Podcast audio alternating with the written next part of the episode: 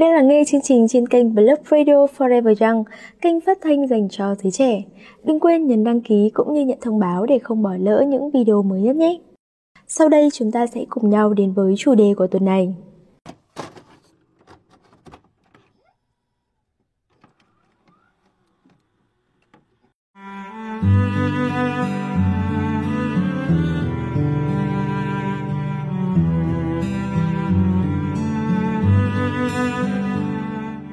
Bạn thân mến, chúng ta thường nghe một câu nói quen thuộc.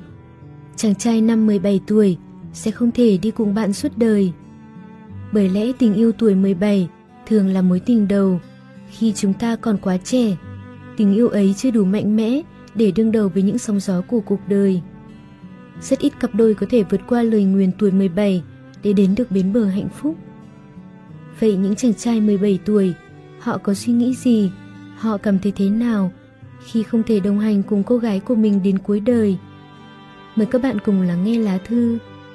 Tôi, người con trai 17 tuổi năm ấy, đã rời bỏ người con gái tôi thương. Lá thư được gửi đến từ bạn Yuribe. Năm 17 tuổi, tôi yêu một cô gái. Đó là mối tình đầu, hoặc có thể không. 10 năm sau ngày chia tay, mỗi khi nhìn lại, tôi luôn tự hỏi, đó có phải là tình yêu hay chỉ là những rung động đầu đời thoáng qua và ám ảnh? Tôi từng đọc được ở đâu đó rằng khi bạn cô đơn quá lâu, bạn dễ nhầm lẫn cảm giác được ở cạnh bên một ai đó với tình yêu. Đôi khi tôi có cảm giác mình đang nhầm lẫn như vậy. Đôi khi giữa những khoảng thời gian cô đơn và buồn tẻ, tôi ngồi trước máy đánh chữ và tự hỏi bản thân rằng Vậy rốt cuộc tình yêu là gì? Tôi đã đọc hàng chục cuốn sách về tình yêu, xem hàng trăm phim tình cảm, trải qua vài mối quan hệ, hẹn hò. Nhưng khi ai đó hỏi tôi, thế nào là tình yêu? Tôi đều không thể trả lời được. Những lúc như vậy, hình ảnh một người lại hiện lên trước mắt tôi. Cô gái ấy. Người ta bảo rằng mối tình đầu là mối tình đẹp nhất bởi lần đầu yêu, chúng ta sẽ yêu bằng bản năng, không nghĩ suy, không mưu tính. Bởi lần đầu yêu, có lẽ là lần duy nhất trong đời, chúng ta thật sự yêu ai đó bằng cả trái tim. Người ta cũng bảo rằng, mối tình đầu là mối tình đẹp nhất, vì nó luôn dở dang, không bao giờ có cái kết hạnh phúc cho mối tình đầu. Ở tuổi 17 chúng ta không biết được liệu đó có thật sự là yêu. Chúng ta chỉ biết rằng trái tim đang rung động vì một ai đó, nên có lẽ là à mình đang yêu. Mỗi khi nghĩ về khoảng thời gian đó, trái tim tôi lại quặn thắt. Phải chăng tôi vẫn còn yêu người con gái đó? Năm 16 tuổi, đó là lần đầu tiên tôi gặp cô ấy. Năm 16 tuổi, tôi bước chân vào trường cấp 3 nội trú và chẳng có lấy một người bạn nào. Năm 16 tuổi trong một lớp mà phần lớn là nam sinh, cô ấy là nữ sinh duy nhất mà tôi chú ý đến.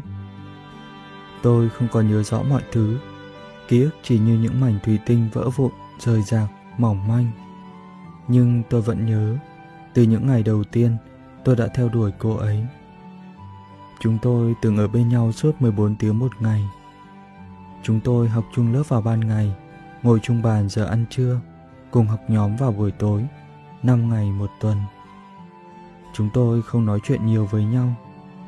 Chúng tôi không chơi truyền giấy như những cặp đôi khác. Chúng tôi có một cuốn vở riêng, chỉ để viết thư qua lại. Đến cuối năm học, cuốn vở 200 trang đã đặt kín chữ.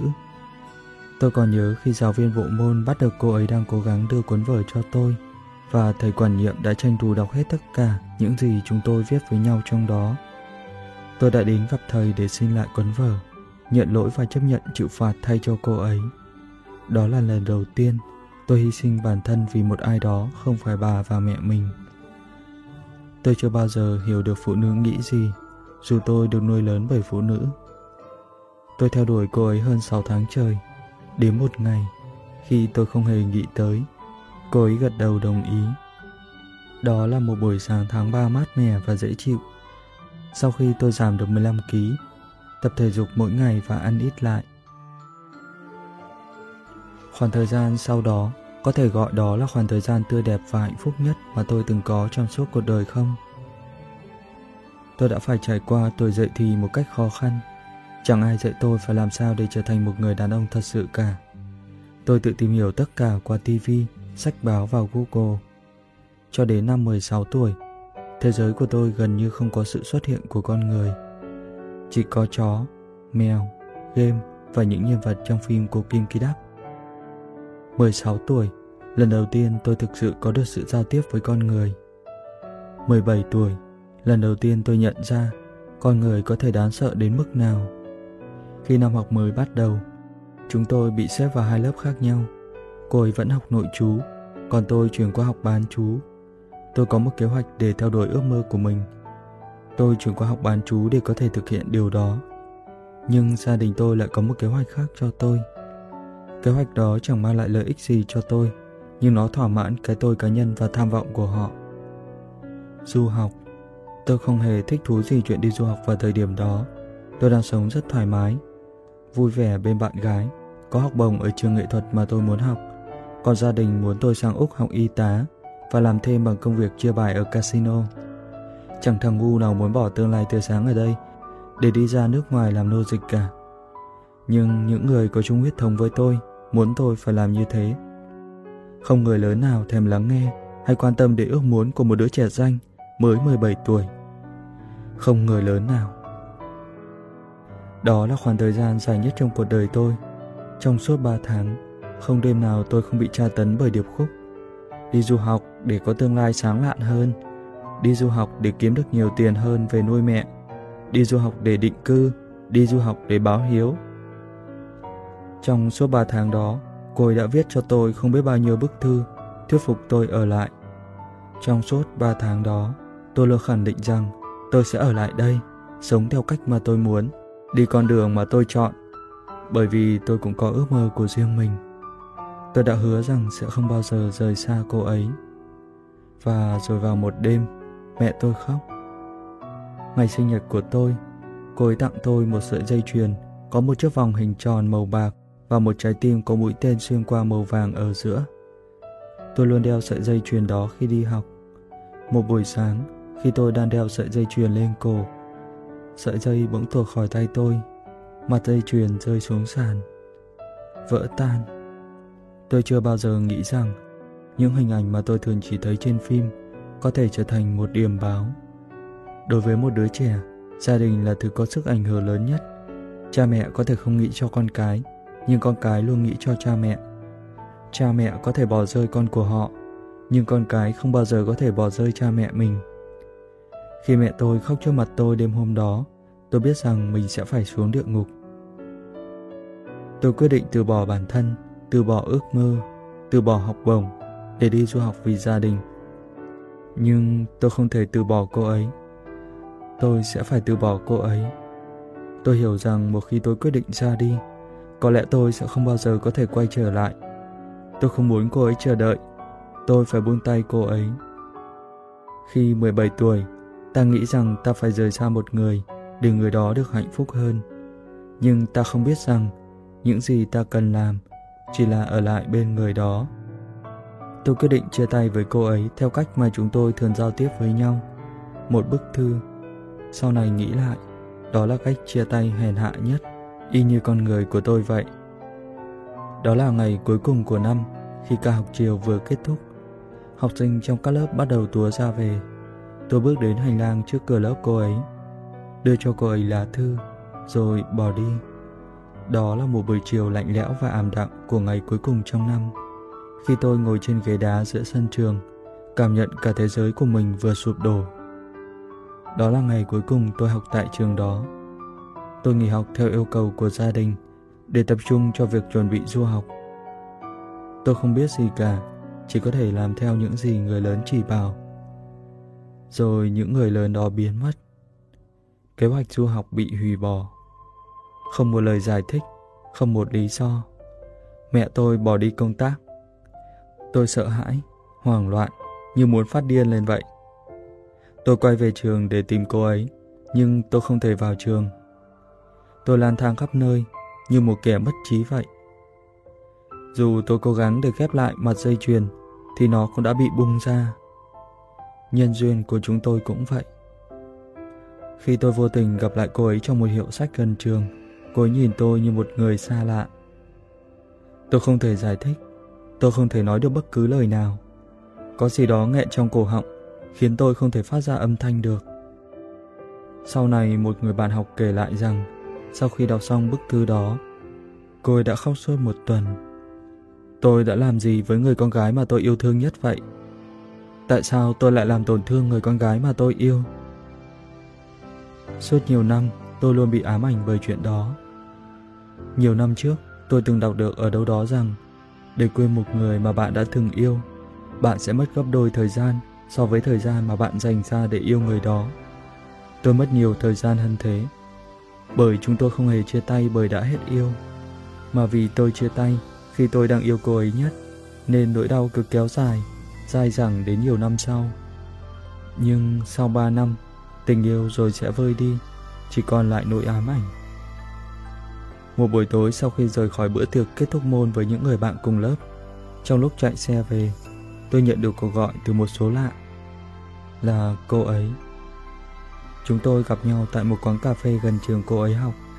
Đó là lần đầu tiên chúng tôi gặp lại nhau sau 3 năm. Cô ấy đã có được số điện thoại của tôi từ một người bạn học chung. Chúng tôi ngồi đối diện nhau, hỏi vài ba câu xã giao về chuyện học hành, cuộc sống hiện tại, gia đình. Rồi không khí bỗng trở nên ngột ngạt. Mỗi người đều có những suy nghĩ riêng, nhưng chẳng ai nói được ra lời nào. Chúng tôi cứ ngồi như vậy, nhìn nhau, im lặng, rất lâu. Trái tim tôi không còn cảm thấy rung động nữa. Tôi cảm thấy khó chịu, như muốn phát điên lên. Nhưng trái tim tôi cứ đập một cách chậm rãi, từng nhịp, từng nhịp. Đó là lần cuối cùng chúng tôi gặp gỡ nhau. Từ sau ngày hôm đó, tôi nhận ra tôi không còn có thể yêu ai được nữa. Mà không sao, bởi tôi không xứng đáng được yêu. Tôi đã từng thử bắt đầu một vài mối quan hệ mới, nhưng chẳng đi tới đâu cả. Khi tôi ôm ai đó, khi tôi hôn ai đó, hay thậm chí khi tôi ngủ với ai đó, trái tim tôi vẫn như vậy, không một chút cảm giác, không một chút nào. Đôi khi tôi cảm thấy có chút rung động, đôi khi tôi bị cuốn hút bởi ai đó, nhưng sau một thời gian, tôi nhận ra đó không phải là tình yêu, đó chỉ là sự nhầm lẫn khi con người sống trong sự cô đơn quá lâu. Tôi từng tưởng tượng rằng nếu được quay ngược thời gian trở lại ngày hôm đó, nếu như tôi không trao cho cô ấy bức thư đó, nếu như tôi quyết định ở lại bên cô ấy, thì tôi và cô ấy có thể ở bên nhau lâu hơn một chút nữa không? Nếu chúng tôi cũng như những cặp đôi khác, hôn nhau, cãi vã, chán nhau và chia tay khi tình cảm đã nhạt phai, thì chúng tôi sẽ không phải quá buồn đau, và tôi cũng sẽ không bị ám ảnh nhiều như vậy. Người ta nói rằng sự trưởng thành luôn đi kèm với sự tiếc nuối và hối hận vì những gì bản thân đã làm hoặc không làm. Họ cũng bảo rằng người đàn ông sẽ không bao giờ có thể quên đi được mối tình đầu. Bởi đó là lần đầu tiên, cũng có thể là lần duy nhất, người đàn ông yêu một ai đó bằng cả trái tim. Tôi chưa bao giờ nghĩ về việc chia sẻ câu chuyện này trước đây, nhưng hôm nay tôi vô tình nghe một bài hát. Lời bài hát gợi lại cho tôi cảm xúc và thôi thúc tôi viết ra. Tôi chưa bao giờ có thể giải thích với cô ấy về mọi chuyện. Tôi cũng đã từng cố gắng để quay lại với cô ấy, nhưng khi chiếc ly đã vỡ vụn, thì dù có cố gắng bao nhiêu, bạn cũng không thể hàn gắn nó lại như ban đầu được. Khi quyết định chia sẻ công khai bài viết này, tôi chỉ muốn gửi tới những ai đang đọc bài viết này rằng nếu bạn thật sự yêu thương một ai đó, thì hãy ở bên người đó. Đừng rời xa dù vì lý do gì. Hãy trân trọng người đang ở bên cạnh bạn ngay lúc này, bởi không phải người đó sẽ luôn ở bên cạnh bạn mãi mãi. Tình yêu là thứ mà bạn phải luôn luôn nắm giữ bằng cả trái tim.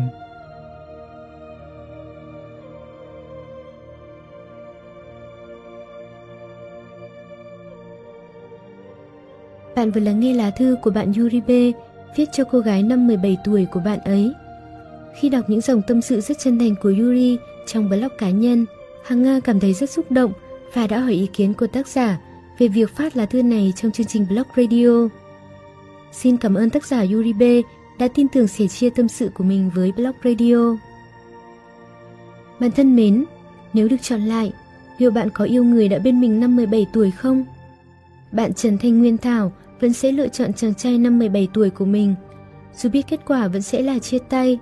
Sau đây mời bạn đến với lá thư. Nếu được chọn lại, tớ vẫn chọn cậu của tuổi 17, được gửi đến từ bạn Trần Thanh Nguyên Thảo.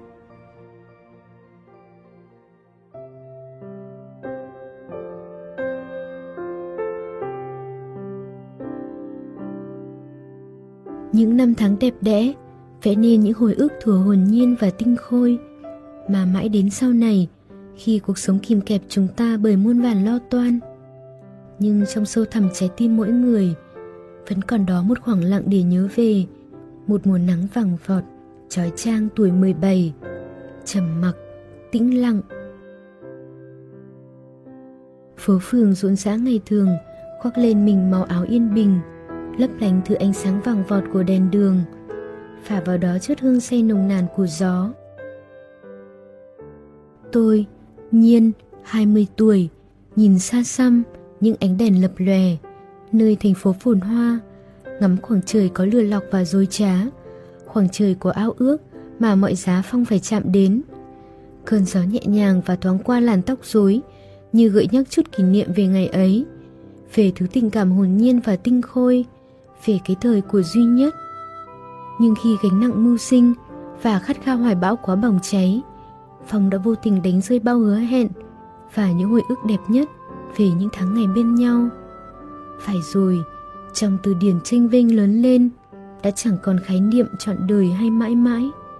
Có chăng cũng chỉ là những cuộc gặp gỡ đầy bỡ ngỡ giữa những tiếng xin chào và tạm biệt. Hẳn là rất đau cho lời từ biệt chưa được nói ra và vĩnh viễn chẳng thể trao nhau. Tôi đang gắng gượng, cố tỏ ra mạnh mẽ như muốn gói ghém tâm hồn yếu đuối ngủ quên. Thời gian vô tình đến nỗi, ai rồi cũng sẽ bước qua nhau, nhẹ nhàng và lặng lẽ, như những người lạ ngược lối về. Cái nhân duyên gặp gỡ chỉ còn là hồi ức, là hành trang bước vào thế giới người lớn, nhiều nỗi muộn phiền, đi liền với đổi thay. Hội an cổ kính, u sầu, tôi lại lang thang trong tuổi trẻ của mình, có hoa phượng đỏ, ghế đá có tà áo thiên thanh có thứ tình cảm mong manh đầu đời miền nhung nhớ có phong 17 tuổi có nhiên 17 tuổi có tình bạn tan vỡ và giang dở của nhau năm đó phong chuyển trường từ quê lên thành phố học điểm ngoại ngữ cậu ta cao nhất nên được xếp vào lớp chuyên Anh, nơi tôi đang theo học. Ngày đầu năm lớp 11, các nữ sinh súng xít bắt chuyện, làm quen với cậu hậu duệ trường chuyên ấy. Duy chỉ có mình tôi vẫn lặng lẽ ngồi ở góc lớp, soi từng cử chỉ của cậu ta. Tôi chẳng biết nhìn nhận một người qua những tiêu chí nào, nhưng thật lòng chẳng có chút thiện cảm nào với ánh mắt đó. Nụ cười làm cậu trở nên hoàn hảo trong mắt bao người, khiến tôi thấy giả tạo vô cùng và bắt đầu tháng ngày xa lánh nhau. Có lần, chúng tôi vô tình được xếp chung nhóm làm video về cuộc gặp gỡ với người nước ngoài. Cả buổi chiều rong ruổi trên những con phố, kể cho nhau nghe những câu chuyện giờ khóc giờ cười. Có lẽ đó là lần đầu tiên chúng tôi chia sẻ mọi thứ cho nhau như những người bạn thật sự. Có lẽ đó là lần đầu tiên tôi ấn tượng với nét vô tư và đáng yêu của một đứa con trai. Ngày hôm đó, cũng mở đầu cho chuỗi câu chuyện gắn chặt với bao kỷ niệm giữa chúng tôi. Bạn sẽ chẳng thể nào hình dung được cái cảnh một thằng hot boy xa lánh Facebook đến nỗi chẳng thèm lập một cái nick, chứ đừng nói đến chuyện chat hay đăng tải điều gì trên đó. Nó sợ mọi người soi mói hay chen chân quá nhiều vào cuộc sống riêng tư của mình. Một con bé sống ảo như tôi rất phục, và biết rằng tôi chẳng bao giờ làm được như thế. Chẳng biết từ lúc nào tôi và nó trở nên thân thiết với nhau tôi kể cho nó nghe về những bí mật riêng mình, mơ ước, cảm xúc, những yêu, ghét và lặng người khi nghe về cuộc sống gia đình nó về mối tình đầu giang dở. Sẽ thật mạo muội khi tôi gọi nó bằng hai tiếng người thương. Nhưng thật tâm, tình cảm tôi dành cho nó hơn cả một người bạn. Tất nhiên là chẳng phải tình yêu. Những ngày tháng đó, không xô bồ, vội vã, cũng chẳng ồn ào. Chỉ nhẹ nhàng và êm đềm trôi, cùng kỷ niệm hoang hoài, khắc sâu trong tim. Cứ nghĩ tình cảm năm 17 tuổi sẽ luôn còn hoài. Nhưng thời gian trôi, chúng tôi lại vội vã rời đi. Thời gian vô tình tạo lòng người những góc cạnh ư. Hay chính thâm tâm chúng ta chẳng còn muốn níu giữ mà thay lòng, thì còn trách ai? Dòng cảm xúc miên man tràn về, bỗng dưng lại muốn viết gì đó cho cậu. Phong, 17 tuổi, trong miền ký ức vẹn tròn. Thương mến, ngày, tháng, năm. Chào anh bạn. Bây giờ, có lẽ cậu đang sống sung túc bên những người mới, với những mối quan hệ mới. Cậu có tất cả mọi thứ tớ và bao người có mơ cũng chẳng khi nào với tới được. Nhưng cậu có thật sự hạnh phúc. Nhớ cậu của ngày xưa hay im lặng suy tư, chẳng muốn bất cứ ai đọc được suy nghĩ của mình. Còn hôm nay đây, khi có trong tay danh vọng, địa vị, tiền tài, cậu lại đổi khác. Cậu bắt đầu sống ảo trên Facebook, Zalo, mớ cảm xúc hỗn độn, những thói quen hàng ngày, than vãn những mệt nhọc, chăn trở, khoe khoang những món hàng, công việc. Dù chúng ta chẳng phải bạn bè, ngay cả trên thế giới ảo, nhưng tớ vẫn kiên nhẫn mỗi ngày vào dòng thời gian của người lạ, xem dăm ba chuyện để biết cậu sống thế nào, rồi lặng lẽ bước ra. Cậu cặp với những người phụ nữ giàu có, giỏi giang và hơn hết đã có gia đình. Tớ chẳng dám chỉ trích cậu đâu, tớ cũng chẳng có quyền hay tự cho mình cái quyền làm điều ấy. Chỉ biết bàng hoàng, ngậm ngùi trong xót xa. Tớ ước sao, giá mà hiện tại là chút ảo ảnh thoáng qua rồi vụt tắt. Thương yêu, ngày, tháng, năm. Phong à, còn nhớ hay không, ngày cuối cùng cậu bỏ rơi tớ và đi trên nẻo đường của riêng mình.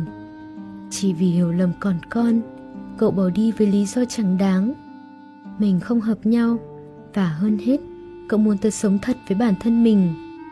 Chẳng lẽ đối với cậu, tớ giả tạo thế sao? Lúc yếu lòng như thế, tớ chẳng biết trải lòng cùng ai ngoài bản thân mình. Ngày đó, tớ lựa chọn im lặng, chẳng một lời giải thích cho những hiểu lầm. Không có nghĩa là tớ muốn buông bỏ cậu, buông bỏ yêu thương tuổi 17 ấm ương của chúng ta. Ngày đó, tớ chọn cung đường không mang tên cậu, không phải vì tớ không còn quan tâm cậu, mà tớ biết mình chẳng thể nào níu giữ kẻ muốn rời. Ngày đó, tớ chọn lặng thinh trước những hoài nghi của cậu, bởi tình cảm chân thành chẳng cần phân bua đâu, cậu à. Và cũng bởi tớ tin những tia nắng ấm áp sẽ hong khô những thương tổn. Nhưng tớ đã lầm. Có phải ngày đó tớ quá hoang tưởng hay là thanh xuân của chúng ta quá hoang đường chăng? Thương nhớ, ngày, tháng, năm.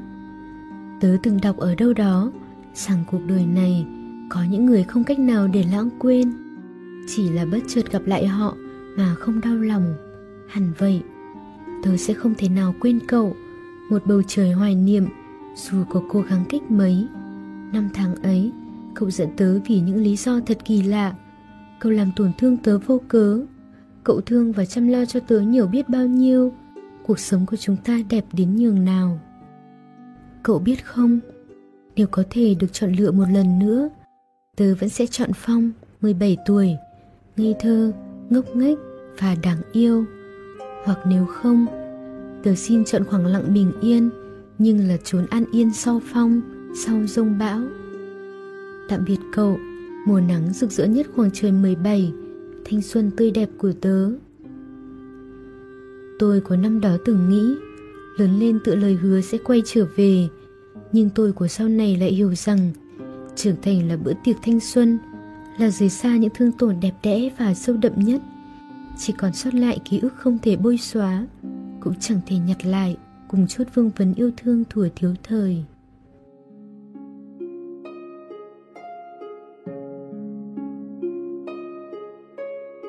Bạn vừa có những phút giây hoài niệm với những lá thư viết cho tình yêu năm 17 tuổi. Bạn thân mến, đã đến lúc chúng ta để cho quá khứ ngủ yên và bước tiếp trên con đường của mình rồi chàng trai, cô gái năm 17 tuổi của bạn có lẽ vẫn đang sống hạnh phúc ở đâu đó và bạn cũng hãy sống thật hạnh phúc với người ở hiện tại hoặc với ai đó ở tương lai nhé. Chương trình được thực hiện bởi Hằng Nga và nhóm sản xuất blogradio.vn. Xin chào tạm biệt và hẹn gặp lại! Nếu yêu thích Blog Radio, các bạn đừng quên nhấn nút like, share và để lại bình luận cảm nhận của mình nhé. Mời bạn gửi những tâm sự sáng tác của mình đến chương trình bằng cách truy cập vào website blogradio.vn, đăng nhập và gửi bài hoặc gửi tới địa chỉ email blogradio.vnnplus.vn. Các chương trình của Blog Radio được phát tại website blogradio.vn và kênh youtube.com gạch chéo yêu Blog Radio. Đừng quên ấn đăng ký và nhận thông báo để không bỏ lỡ những chương trình mới nhất nhé. Ngoài ra, các bạn cũng có thể tương tác với nhóm sản xuất bằng cách truy cập vào fanpage facebook.com yêu blog radio hoặc facebook.com yêu blog Việt. Blog Radio, phát thanh xúc cảm của bạn.